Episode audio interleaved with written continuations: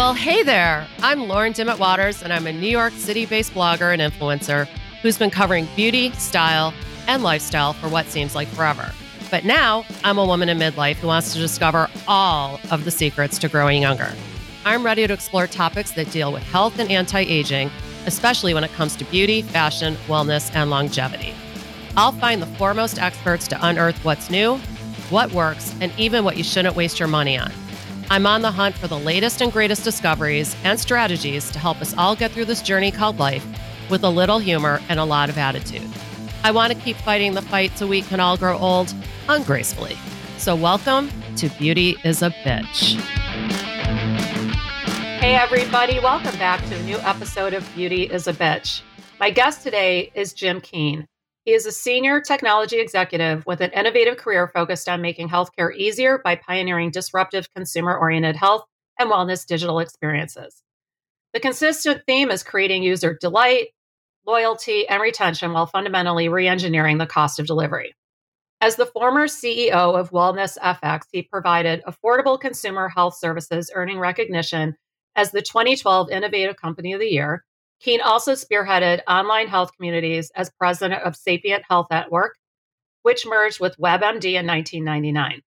After WebMD, Jim served as entrepreneur in residence with Alloy Ventures of Palo Alto.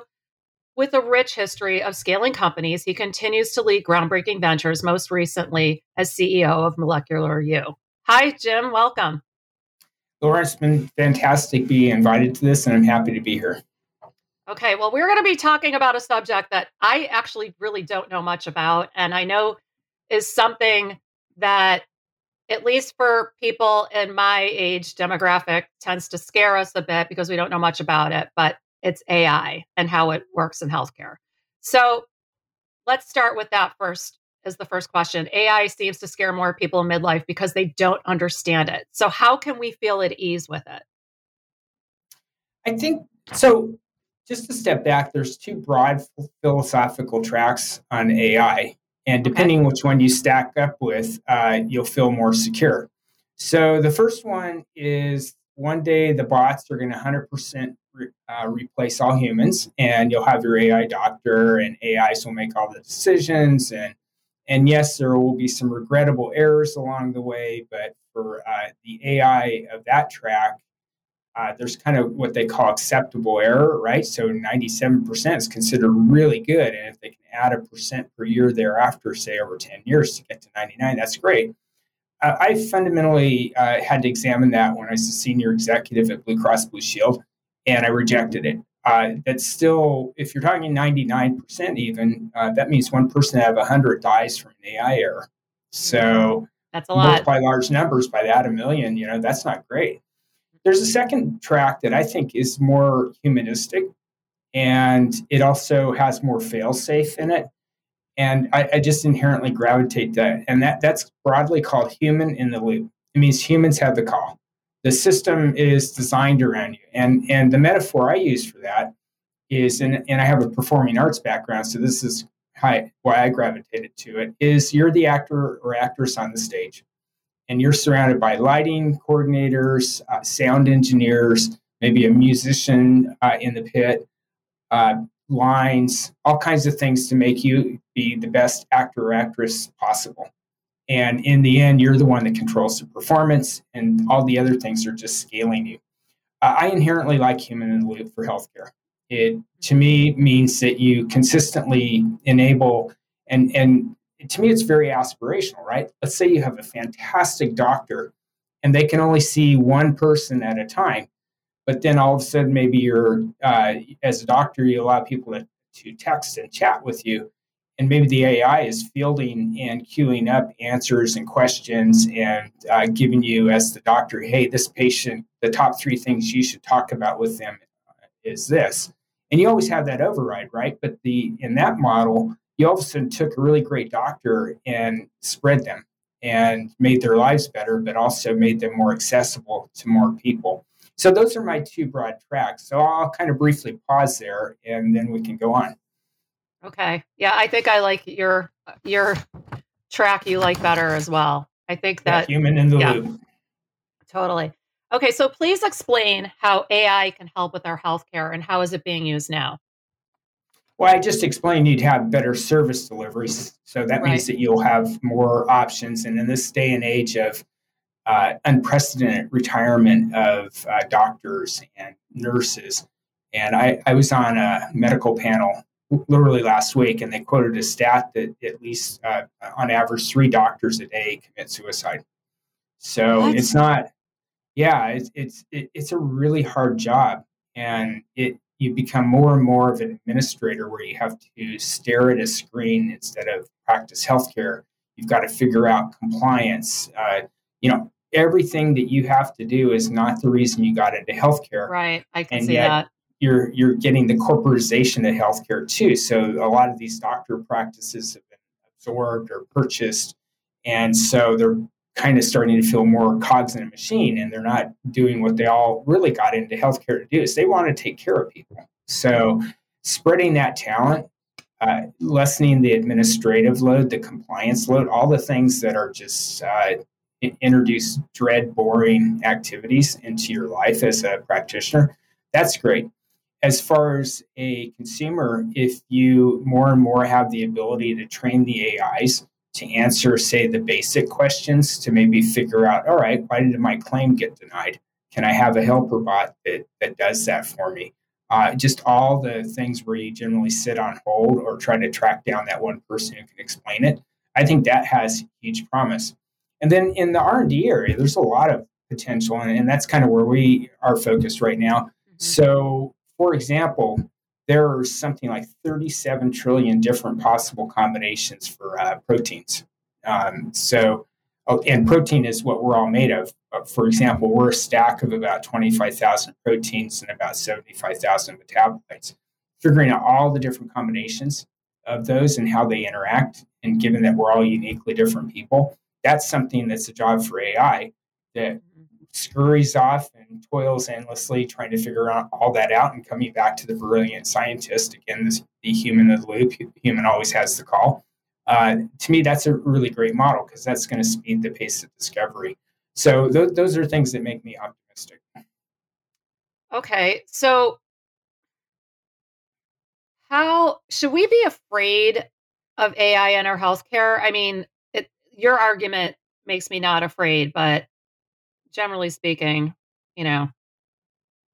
I, I think unsupervised AI is something that troubles me, especially early on. While we're, I mean, literally, we just saw Chat GPT launch in November of 2022, right. and it's gone through rapid evolution. For example, there's a, a great study that was done in June of last year where the AI re, uh, returns on answers has they they degrade it uh, quite rapidly. It went from something like 95% accurate to the low 70s. When they analyzed it, they realized the AI had scooped up uh, additional content out there, and that about a 10% of it was uh, bot generated. Yep. And so, so that created a phenomenon called a, a poisoned AI. So yeah, on, on one hand, yeah, it's reassuring, right? Because right, right. the the if uh, an AI starts consuming other AI content, it's not going to do well, and it means that they still need us, I guess, right? Because only God. humans, yeah, we're, we're the training set that that spring of pure water that that causes uh, great AIs to form. Um, so I think if there's possible, um, I'd say guardrails, right? You, you need to, and, it, and that's why I get back to human in the loop. Is there a human that ultimately has a call? Can you do responsible AI? Is it ethical? Uh, who considers the ethical dimensions? Um, yes. You know, do, do you really want an AI who still potentially, say, every uh, one out of 100 times has hallucin- hallucination? You know, in, in healthcare, it's, it's pretty mission critical. I'd put that right up there with flying a plane. Right. Yeah. Yeah, I think I think that's what you just said. Basically, that it it dummied itself down. Basically, is I think what is truly frightening, or that it's being used for evil and not good. You know, I think that's the, what I've been hearing. Or just kind of the, I'd say, arrogance or ignorance is uh, not to be discounted either, right? So a lot of the, I mean, the milieu I grew up in um, over, since the mid 90s has been Silicon Valley. And so that whole ethos is move fast and break things. And oh, yeah. I'm constantly I'm amused. Uh, we in the digital health environment uh, we'll see periodically some it's very common story somebody gets rich uh, they they grow their company they sell it for you know a billion dollars they keep half of that they have 500 million they're in their late 30s 40s and they say oh what do i do with myself well i'm such a really brilliant guy i should go bring my talents elsewhere look how slow and maybe they start contemplating their mortality or they have a health issue from working obscene hours. So they say, you know what? I'm really disappointed with healthcare. I'm going to go fix it. So they get in, and they generally, we jokingly call them, uh, you know, digital health immigrants because they right. will come in and they're all of a sudden, oh, well, you guys are constrained by all these rules, and healthcare is so slow moving and bureaucratic, and you need to move fast and break things. And so it, it is such a constant pattern that you see with these people coming over and I, I, you know, we welcome them. I don't want to be dismissive, right. but there is a, a little bit of hubris uh, when, when, you encounter that. So the whole move fast and break things, I, I don't think it, it works with healthcare. In fact, there's an old joke. Um, what do you call a 50 year old in healthcare? I don't know. An intern. That's great. That's great. Yeah, I can see that. And so what they just drop out, they come in and they leave. They just got frustrated and yeah they'll usually do something like decide to ignore some fda thing or uh, you know uh, just any number of things. So very few of those people last or are able to, to make an impact. But if you think about it healthcare it, it's a long apprenticeship right? I mean almost everybody has an advanced degree md phd right, right. for many years. It's a thousand different industries whether you're in kidney health or uh, you know prior authorization. I mean, you can go into really specialized right. industries never heard of that are multi-billion dollars, and even healthcare people don't know some of the industries that well. And so, just jumping in and then trying to quote move fast because some regulation seems really strange. Every single regulation out there, it's not like I agree with it, but it probably got created because somebody died. Yeah. So you need yeah. you need to be super respectful about why it is. Now, it doesn't mean you shouldn't change, but you definitely should look at it. So if you have that backdrop with AI, you need to have the sitting care, which is why I'm a human in, in the looper. Well, yeah, I also think like it has the checks and balances too. You know that you have all bases covered or more bases covered. It sounds like so. How can AI help bridge the gap then between health span and longevity? That's that is a fantastic about. question, right? Because yeah. in the past 150 years, you've seen lifespans increase, right? And yet the proportion of uh, healthy lifespan has pretty much stayed the same. Yes. Right. And so you don't want to have the last 30 years of your life uh, basically somebody changing your diaper. Uh, yeah, you, I know. You want to age well. You don't want to just. You want to, right. right. Right. You want to look good. You want to be physically active. In fact, if you follow, I don't know if you've ever heard of the James Fries uh, rectangularization of aging, mm-hmm. but literally you want to be almost 100% capable in the last week of your life. You have a complete system breakdown and you die. That, that sounds fantastic. Yeah. So, like when you somebody die of old age, like, yeah, that, that's great. Yeah. Or just died in his sleep or, right, right. And, and it was just completely broken and worn out. So there's a lot that you can do on that. And that's actually, I mean, I'm in my 60s. So uh, in theory, I shouldn't be doing a startup given how much of a, a high pace they are.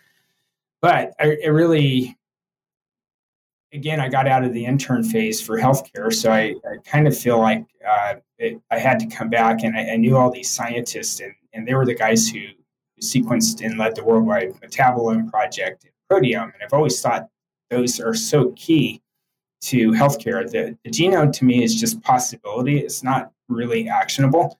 Whereas what's happening with you every day with your proteins and, and metabolites literally says, are you tracking to a positive part of the compass because you've been eating well, sleeping well?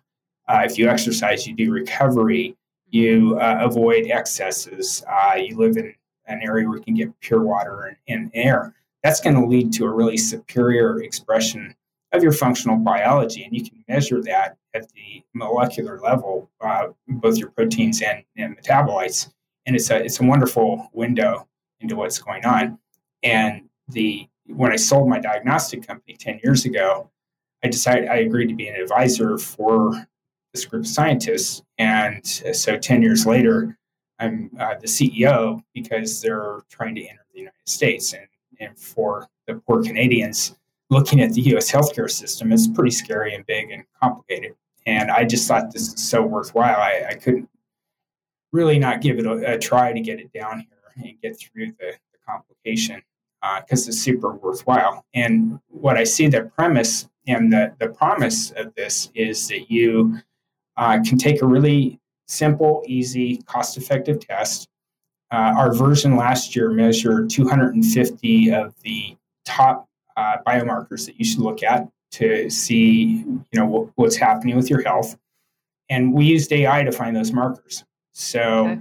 uh, that really gave us a shortcut. And so it's interesting you there's a stat from a kaiser study that sticks in my mind that in the coming year 3% of the us population will suddenly develop a really serious condition and that will account for 25% of our total healthcare expense as as a country. So Whoa. it's that un, unexpected nature, right? So it means that disease starts at the molecular level, but the current ways of detecting it are super blunt force, obvious, traditional uh, blood reagent type uh, chemistry. And those don't really pick things up until the disease is baked in, and then you have to have more drastic kind of traditional healthcare approaches. But what if you could swim upstream and see molecular changes happening, things that a lot of them are amenable to diet, lifestyle, exercise, mm-hmm. and other interventions. Um, like a victory we had, because I, I, consider every, uh, I, I love my patient story. So the biggest one we've had in the past years, we had a five year subscriber in Canada and she every year followed the health and wellness recommendations about how to gradually alter her molecular tra- trajectory. And, and, she looked pretty good. You know you look at her heat map of the 250 markers. In 2022 she got her annual test and it came back completely eccentric and different than prior years. It was just super flashy red and strangely yeah. um, you know I, and we'd never seen a pattern like that because when we get that data, we form them into risk signatures and they're super complicated. We use machine learning for that to decipher it. And then we come up with our conclusion.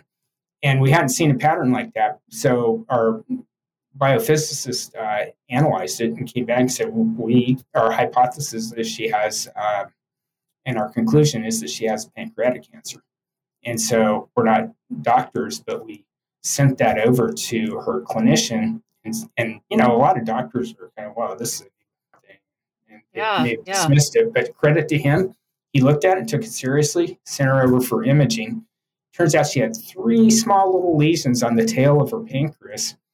And so they were so minimal, she qualified for minimally invasive surgery to excise those. Oh and my God. They, they got them out they uh, the pathologist came back and said, yeah, definitely malignant, but really, I, I, my professional opinion is they just convert it in the past sixty to ninety days. Wow. so, and and she hadn't felt bad or anything right. like that. Because usually, when you hear about somebody who has pancreatic cancer, they tell you usually when they get sick, it's too late or it's really advanced. Go home and get your right. affairs in order. Yeah. Right. Yeah. And and so that was we were thrilled every time we hear a story like that from one of our subscribers. That's really just awe inspiring. And so we reran her test last summer because we were curious what the markers look like, and they had all reverted back to to uh, normative values. And and awesome. I saw her at a conference. She's a really capable senior executive at a Canadian health plan. She said, you know, um, I'm going to take this the rest of my life because the person most likely cancer again is somebody who's already had it. So, yes. so stories like that are, I, I wow. think, how I see it is that you should always you should know your recipe for your health and wellness. Like what things are my kryptonite that will start causing my molecular level values to go in a direction that I don't want to see because that means eventually it will form disease. And then occasionally life happens and something does form. And you know, catching that, then you route that to the clinician. That's that's my vision in healthcare. Uh, I'd like to have that check in to be sub three hundred dollars or less, and it's something that helps you avoid a lot of biological damage as well as catch things super early. Yeah, catch it early, right? Right. Wow, that's incredible. So you say that AI's role is shifting from reactive healthcare to proactive healthcare. Can you explain that? Go a little bit deeper. Yeah. Well, just to, I always do best when I do storytelling around individuals. So actually, I talk about myself. Um, okay. I have been an advisor to the company for nine years. And so my test that I took before my check in, before I became CEO, was in March. And we have 26 conditions we grade on a scale of zero to 100 because they're all multi biomarkers. It's not single biomarker. And I ended up, I had not a single area in high risk. In fact, all were, were pretty good. And my average score is 92.5 out of 100, 100 being the best. So I agreed to become CEO in June. And in August, I took the test and I, on, for example, dietary health, I'd become high risk. I dropped uh, 47 points. And on Alzheimer's risk, I'd increased, I dropped 33 points. And I had a whole just broad range of decrease in, in my molecular wow. values. Okay. Now, that's not going to express itself for a while, right? But right. definitely just to poke fun at myself, uh, you can tell that uh, being a startup CEO is, CEO is not good for your health. So things like that. But I will say I'd been traveling a lot. I hadn't been sleeping well. I probably been drinking too much um, and just wining and dining. I also know from my time at WellnessFx, I used to get tested all the time. So I have a pretty good idea how my biology works. Uh, I don't process, process folic acid very well, and I hadn't been taking it. Uh, so there's a couple things dietarily that I needed to get back on, and it was right. a good prompt. Okay, uh, before this gets way out of hand, there's it's time to get get back to business and, and know I can't overcome traveling a lot, but I can make better choices when I do, and I can make sure that the job doesn't ultimately cause me to have bad health in the next five right, years. Right. Right. So that wow. that's a concrete example. Wow. But you know more about yourself than the average person. So I do, I do, but we have for example, I will say um, the other aspect of this data that was challenging early on, since I've gotten to observe the company for 10 years, is you ran you ran 250 biomarkers and you've assembled them into uh, more usable patterns because we're not individual biomarkers we're like complex uh, biological entities. So that's that's a breakthrough right? But then how do you explain that mean, to even a doctor who says this is way too complicated for me and I'm going to look like a fool in front of my patient and right. I don't want to impinge on my professional integrity. And so I'm just not going to do it. Right. So part of what we've had to do is not only take the info that we used to find the marker, is that we had to take the citations and studies and data to then form that into a, uh, something that enables practice in medicine so that the, the clinician and the health professional is comfortable with that. And so I uh, was really impressed by the health and wellness practitioner that had come up through the system over the last few years because uh, I thought I, you know, I, I wasn't cocky about it, but I, I, did think I knew quite a bit from my prior experience. And, and uh, he was pretty good about reinforcing what I already knew, but saying, hey, there, here's some things you need to think about. And and I, you know, old dog learns some new tricks uh, with those consultations. Wow. Okay, that's interesting. And that wasn't that wasn't AI. That was a person. that was a person who got trained using a, okay. a, an AI driven knowledge management system. Okay, awesome. So, how does Molecular You assess an individual's distinct blood profile to anticipate potential health risks and catch chronic disease early? So it starts with the so we have two big big pieces of technology that uh, one's AI, one's machine learning. And so the first AI piece is so we're living in this just explosion of scientific knowledge for the last 10 years. In fact, there are anywhere between one to two million creditable new pieces of, of clinically validated research that get published every year from the top, uh, say, 300 medical and, and uh, scientific journals. Wow. And so we use our AI to sit on top of those. And it's a wonderful training set because there is almost no potential of poisoned AI because none of that stuff's bot generated content. So it's 99% pure. So we use that to bubble up, say, a new marker's discovered. And then we have a minimum we set that it has to be discovered uh, independently in at least three different parts of the world. If we see that, we'll take that in. And then the tricky thing about molecular testing at that at the at that level um, is that uh, you know a lot of times let's say you had two tubes of blood and you ran the panel once and then you reran it later uh, getting the same result twice has always been what's bedeviled that area and held it back. So um, we've discovered how to make those super tight um, as far as precision and accuracy so if we can reproduce the results from those three studies and it, it, they match up, then it makes it onto the starting lineup of our test plate. It's a, a well, is what they call it. And wow. so then okay. we'll currently our old version had uh, 250 as of the last year, and then we just uh, have discovered a lot of new markers that have been validated that passed our test. And so our new test assay has 825. So then that's our first big piece of technology is the AIs are screwing around looking at content and discovering new markers for us to examine. And then and it's a great example of human in the loop, right? We don't mm-hmm. just let the AI stick it right into our test assay. We actually go run the test against it. So it's a great partnership, right? The checks and balances, right? Yeah. Okay. And then the yeah. output is the what do you do with the data? And right. so we form that into risk signatures. So, for example, there are 10 validated markers associated with Alzheimer's risk. And okay. so those those markers, we um, have the values for them, and we can do the zero to 100 test.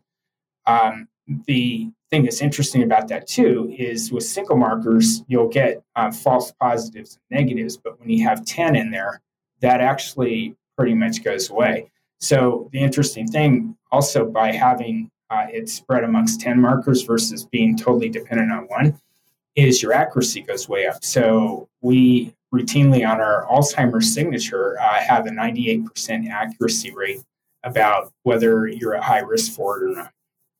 So those those patterns are great. So with our new 825 biomarker uh, test version coming out, we're going to busily spend the rest of the year seeing what uh, emergent risk signatures we have. We particularly we have five cancers right now. We'll probably add ten to those. Uh, we have a really good autism signature at about ninety nine percent. So to us, it's just really the uh, beginning of a real golden age of of figuring out kind of multi biomarker insights into how people work. Okay, okay, this makes it a lot less scary. yeah, when you yeah, put it like just, this, right? Right. And and you can see where all the checks, balances, and controls, like the risk signatures when they get proposed. Um, the final call on that is a group of really, really smart uh, young PhDs uh, that analyze that and see, okay, does this make sense? Okay. Oh, that's fascinating. So, how should your clinicians and or patients use the blood test result? Like, what do you do once you find out that whatever your results? What can you do? Well, you get your results, and we have a really simple, clean app. We did try to, some years ago to go down to this uh, level where we said, all right, we're going to make this super um, explainable to a consumer. Right. But you know, the I, I think the thing about healthcare is inherently intimate. And going back, I, I used to work at Blue Cross Blue Shield as a senior executive, and we were running focus groups because we had this chatbot called uh, Charlie and Charlie was going to answer a lot of healthcare questions for you. And I had this one chat or this one focus group where uh, the it was kind of a an indifferent to angry response to the bot, and the bot actually did a pretty good job. And so I tracked down the uh, the most angry of the uh, focus group uh, people. It's this woman I don't know about fifty years old. I said, "Hey, you know, uh, I just want to ask you, uh, it'd be great if you give me your opinion, but what was it about the bot that made you angry? As far as I could see, the bot answered your question. She thought about it and said, Yeah, you're actually right. I said, So what were you thinking at that moment? She said, I was sitting there thinking, I have a serious illness and I, I I'm worried, upset, and uh, and I thought, you know, I deserve a human talking to me about this. And there's this visceral, emotional uh, part of the healthcare experience that I don't think you're ever going to get rid of. And so that's what partially propelled me towards human in the loop versus the bot will take care of everything. Yeah. So I do think the healthcare professionals, we can continue to arm them with this data so that they feel like, okay, this bot is always up scientifically. If I question it, I know where the citation is. I can go read it myself, but they're shortcutting a lot of uh, the grunt work I have to do to have a, a, really great relationship with my patient. And then the patient on the other side, um, inherently, I want them to feel comfortable that they'll know enough going into a discussion with the clinician that they can ask the right questions, but it's not all on them to figure it all out. Because that'd be like uh, tossing the keys to a 747 and telling the consumer to go fly it. Um, yeah, exactly. And, and I just don't, I don't think, and nobody wants that, especially if you're sick, right? Yeah, you can't even think straight. Yeah, I gotta. Yeah. yeah. Oh wow, that's that's kind of. Do you think then that you know you were mentioning earlier about you know doctors retiring and or committing suicide and that it's not what they wanted to get into healthcare for. Do you think now we will start to see young doctors come in because they gravitate towards this new AI formula, you know, this new aid with AI? I, yeah. What what if you were a, a, good way to think about it is what if these get so complex they're almost like um, artificial employees, right? Right. But you're you're the boss, and so let's say you had a flock of thirty uh, tireless assistants who thought of everything. They uh, made sure you're always compliant. Uh, they are always flagging the newest things to be aware of. They don't take lunch breaks. Yeah. No, right. not at all. Nobody gets sick. Uh, right, right. Right. Right. Um, and and so that seems pretty inspiring because you just yeah. stripped away, and it's you know here just go practice at the top of your license, and you know what you're never going to look bad in front of the patient. You're going to be super smart all the time. Uh, you'll be able to figure yeah. out the best treatments that are known at that particular point. You'll always be current. Um, you know, I, let me tell you, I, have studied, I've been in healthcare forever, right? So here's another great study. What you get prescribed as a treatment by a doctor corresponds strongly with the year they graduated from medical school. Yep. So sure. it means you get dropped in there out of medical school and you stop learning. And yep. you think about it, your life is these uh, 15 minute segments and then maybe an hour of, uh, you know, going through and writing notes and all the end of the day. When do you have time to research new stuff? You know, you know, once a year, uh, two days to CME, that's not going to do it. So th- there's got to be a better way. Yeah. You know, I think about that even with my graduate degree that it's obsolete now, you know, like, yeah, it's just the way it is. Things just keep moving and they're moving at a faster clip. So I can see that. I never thought of it that way. That's interesting. Also well, you know, it's scary. interesting. yeah. So it was interesting though. Um, when I had WellnessFx, it was when the iPhone had just come out, and we decided to start bundling when you got your results as a consumer. Because for a while we just thought, oh, we'll just make it totally automated and they'll just figure it out themselves. Uh, it wasn't very good. Um, NPS yeah. score is low. So we decided we're going to bundle in a 20 minute um, telehealth consult at a really, you know, really, uh, I'd say favorable cost. And scores went way up. But then we had another problem. We had to uh, create. We had to deal with this. Uh, how do you create intimacy on telehealth? Because that wasn't really part of the equation ten or twelve years ago. And so I was in San Francisco. We ended up hiring some uh, people who were in the San Francisco theater uh, and production. And we decided to treat the 20 minute consult as a metaphor for a three act play you have a good, strong opening, you hit your climax, and then you have a really good closing act. And so, how, how would you do that? And so, one thing we realized is that we needed to arm the doctor coming into the console with uh, the information because intimacy actually starts with the first three minutes of chit chat and things like uh, if we could spin up this patient has uh, three children these ages uh, his spouse is xyz and here's a little bit of if if all you did is ask a couple like oh how's so and so doing? The the patient goes oh this doctor knows who i am and they care about me. And and then so we really started almost minute by minute lining it out. And we ended up changing how that 20 minutes was used.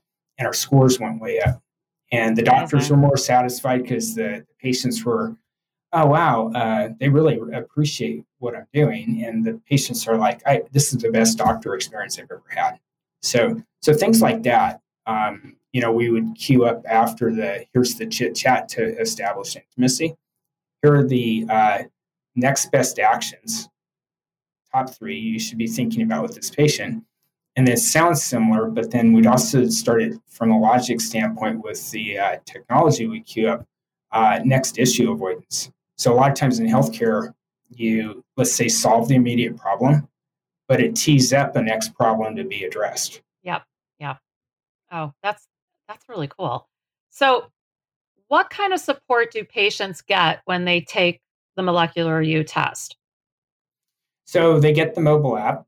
Right. And then they're invited to tee up a session with, with a trained health and wellness professional, not a doctor, um, and then the uh, health and wellness professional reviews the biological data that came from the test.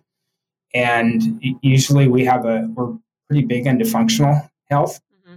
Yep. And we actually don't approach the idea of health as an absence of pathology. It's actually, uh, yeah, maybe by conventional measures, you're in the green on your cutoffs uh, or your scores. But actually, how can you continue to optimize yourself? So let's say you, you want to become uh, deeper green. How do you, how do you do that? So it's it's all about uh, optimization and, and, not just saying, all right, you're just you're like just a notch above uh, being in to the medium risk yellow. Let's move you further away from that. So uh, it, it's a functional health approach, like and it's that. one of addressing what's your kryptonite, things to be aware of, uh, even if you get a great score. Wow. Okay, so how do uh, the listeners, my listeners, how do they like what can they expect? What how do they use Molecular You? How do we start? Like say tomorrow. Yeah. Um, so we're coming to the U.S., so that means that I have to, um, we have to surmount quite a bit of, of regulation, compliance, and bureaucracy. However, we are introducing it in market uh, through clinical offices this year. Uh, we've okay. signed contracts with neuro- neurology clinics. And the good news is we've actually been in market in Canada direct to consumer for nine years. And oh, so okay. if you immediately want to go get this done, uh, go to Canada. Go to Canada. Maybe not this time of year, but right, exactly.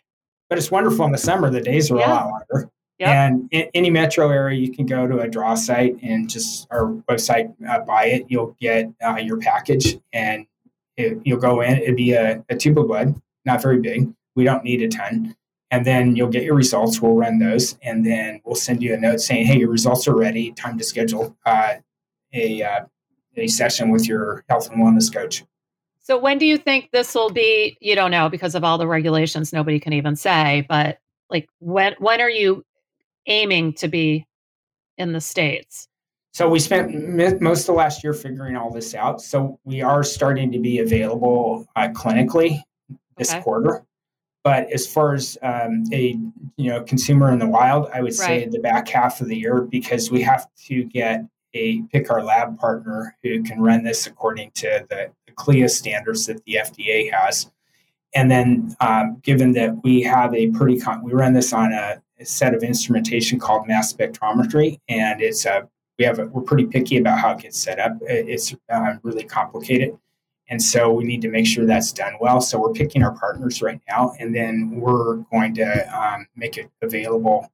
Uh, I think through different verticals like you know weight loss or sports performance, and we'll have a list of, of potential vendors um, who are trying to provide the test. And so, so someone someone could like Google Molecular You and follow like what's going on as far as in the states and where we are and press releases and news and whatnot. I mean, are people Yeah. like? It seems to me like I would love to have access to this. Um, as somebody who would like to age well, um, and I'm always trying to find, but you know, I don't know. A lot of this is just shooting in the dark. You know. Uh, yeah, no, you, you'd rather go based on what your actual biology is doing at that moment, and is there anything you need to pay attention to uh, versus kind of waiting for it to jump on you uh, one scary night. Right, exactly. So like how if you're Canadian, um like how much does this co- like how what's the monthly cost to a consumer? So you don't. At the minimum, you should get tested once a year, and that's pretty good for most people. Maybe if you have some some prior risks, twice a year, just Right. to catch the changes. And uh, right now, I haven't seen our website recently, but I think we're five or six hundred dollars um, USD uh, Okay. for, for the whole test. So it's uh, not that much given how many uh, markers get run and all the insight. No, not and, at all. And in a way, it helps avoid a ton of other uh, more expensive healthcare later on. Do you think that being the case then that insurance companies would start employing this? Is that the goal? Or Um, I talked to a lot of chief medical officers from uh, Blue Cross Blue Shield and, and directors, and they uh, generally they'll say uh, it's interesting, but we're not going to pay for it. Uh, Right. You know, pre-screening is not kind of how we approach things like that, and this you can't prove that longer term that that uh, say the self-insured company or fully insured are going to save money. Uh, interestingly, Medicare is uh, the most nimble of all the insurance lines in the US because they're trying to figure out how to deal with value based care. right. So, one of our clinical groups is um, a Medicare chain of clinics called Gray Matters out of Florida. And they've adopted it, and they're one of our first customers. And they're doing that because they're starting to do a functional medicine program for cognition decline and they don't have a way of measuring percentage of cognition ability as far as Alzheimer's, but our test does that, and we capture all the comorbidities because increasingly cognition has this link with your diet and your Yes. digestive health, and it accelerates it uh, if you have poor digestive health. Uh, Yep. And so CMS is really big on seeing is there a way we could do that before we prescribe these uh, kind of moderately effective, really expensive Alzheimer's drugs. yeah, I would think it would be a, a cost savings in the long run if you can catch Yeah. things early and change course. Yeah, go figure. You know, functional health is Yep. better than uh, letting people get sick and then treat them with expensive medicine. I well, I've been a firm believer in that for years now. So you know, Yeah. it's nice to see other people finally, you know, uh, jumping on that bandwagon and saying, you know, I think you should do both. Like, I think it's checks and balances again. It's you know? like the pancreatic cancer patient Yeah. example I gave you. She was super diligent, and she is she's about my age. She's in her uh, mid sixties, and she is on top of this stuff. But occasionally, something just goes wrong. So you, and you don't know. You don't know No. until you're sick. And if that case, to- is some, yeah, some of you those need- you cancers, you're you need to be the best you you can be. Um, That's health and wellness. Yep. And then if emergencies do happen, uh, then you have a really good functional medicine uh, practitioner who you can route the the bad test to and say, "Hey, it looks like something's really developing here, and it probably needs a stronger intervention." That's to me the vision of healthcare. Well, I, I I'm with you 100% on that. I think the reason that I like having a functional medicine doctor too is because I find that my regular doctor I feel because they only have 10 minutes with me that every you know they're doing all this administrative stuff it's like you have to pay extra for that human for somebody to care enough to drill down basically. And, and they don't get paid for that. No. And traditional uh, medical reimbursement is fee for service, and fee Right. for service is only if you're sick. So uh, Yeah. there, there's a couple of blockers on that. In med school, you get one course credit of uh, nutrition. So Yes. not really big on nutrition, and the same thing with genetics, and Yep. let alone like protein or metabolite expression. So there's, a, and it's not to be critical of uh, Western medical training. It, it's just it needs to be more multidimensional. Uh, Correct. That, That's why I think you medicine. need both Eastern and Western if you mm-hmm. want to full. Yeah, hundred percent, hundred percent. Oh, this I is compared to owning your health is like owning a house. In fact, uh, I forget who told me this when I was younger, but they said when you're born, you have a two million dollar asset, which is your health. And if you go along, of course, you if there's a shingle loose, you go fix it because you don't want water to get in and this and that. But occasionally, let's say a windstorm comes up and a tree drops through your ceiling, uh, then you need a pretty heavy duty contractor, and and that's the same. You know, if you have the healthcare tree drop through your ceiling, the doctor has to be there. Yeah. Well, I mean, and I think we're all hearing and seeing this happen more and more. You know, you think you're taking care of yourself. there's just so many variables that can just take you down. Yeah. So, and so simplifying the com- yep. embracing the complexity, but then saying, all right, don't worry, we got you. It, it has been uh, simplified and been made manageable, but we haven't dumbed it down so much that there's no value. Right. Well, thank you. This is fascinating. Thank you for eh, myself. I don't know about how, what the listeners will think when they hear this, but I am so much less afraid and more optimistic and sort of excited about this than I was before we started talking. So that well, really cleared up. I, I, think it could be, if it's handled right, it could be transformative. But, you know, when I was a kid, I, I read dystopian science fiction. It's always kind of my dark, dark yeah, Jim. Uh, dystopian anything that. is right, right, right. So, you know, I, I have thought, all right, what if, like, let's say um, they just adopted this just like they did the COVID vaccine. They said, this is free and everybody just go get your test once a year. It's only a couple hundred bucks because volume drives the cost down. I want to make it as available as possible. And then we keep expanding it uh, as far as how insightful it is and risk signatures and all that. Um, let's say you're you are the person in U.S. healthcare and it says, "Hey, you have pancreatic cancer for me." Um, but unfortunately, the way your health coverage works, they only treat it once it gets to stage three.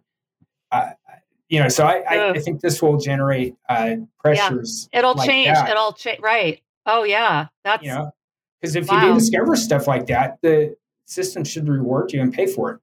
Yeah, of course, and it, you end up costing your much insurance less. much less money because you're not stage three. You know, there's and because you're healthy uh, and you catch that stuff early, society benefits because uh, you're not out of work and right. you're productive. And yeah, you're, it's a whole trickle down. Right. You're the best you, right? So, so I, I think there is a different model available, uh, which is why I stayed in this, and I, I want to see this work. Glad, glad you did. Oh, now this is really exciting, actually. Wow, thank you so much. Is I think we we should wrap it up. Although I could talk to you for another hour. Uh, is there anything you'd like to add before we wrap it up, or? No, just um, so it's clear on when we're being in market, um, we're trying our best and we'll dot the I's and cross the T's. Um, but we expect probably mid year that we'll be awesome. able to, to make it commercially available. Everybody stay tuned. I will have some links in the show notes so you can do your own research and keep up on what's going on with Molecular You and uh, look for it or head to Canada this summer. Uh, but hopefully it'll be here by then anyway. So great. Thank you so much. This has been fascinating. I really You're appreciate welcome. it. Thank you for the time. Okay. Thanks, everybody. We are wrapping it up. Uh, if you've enjoyed this episode, please be sure to leave us a rating and review on Apple Podcasts. It really helps us out a lot. I have a new pro aging podcast bi weekly, so please contact Lauren at fountainof30.com for sponsorship opportunities. Take care, everybody, and remember the idea is to live long, but live well. Thanks so much. Take care.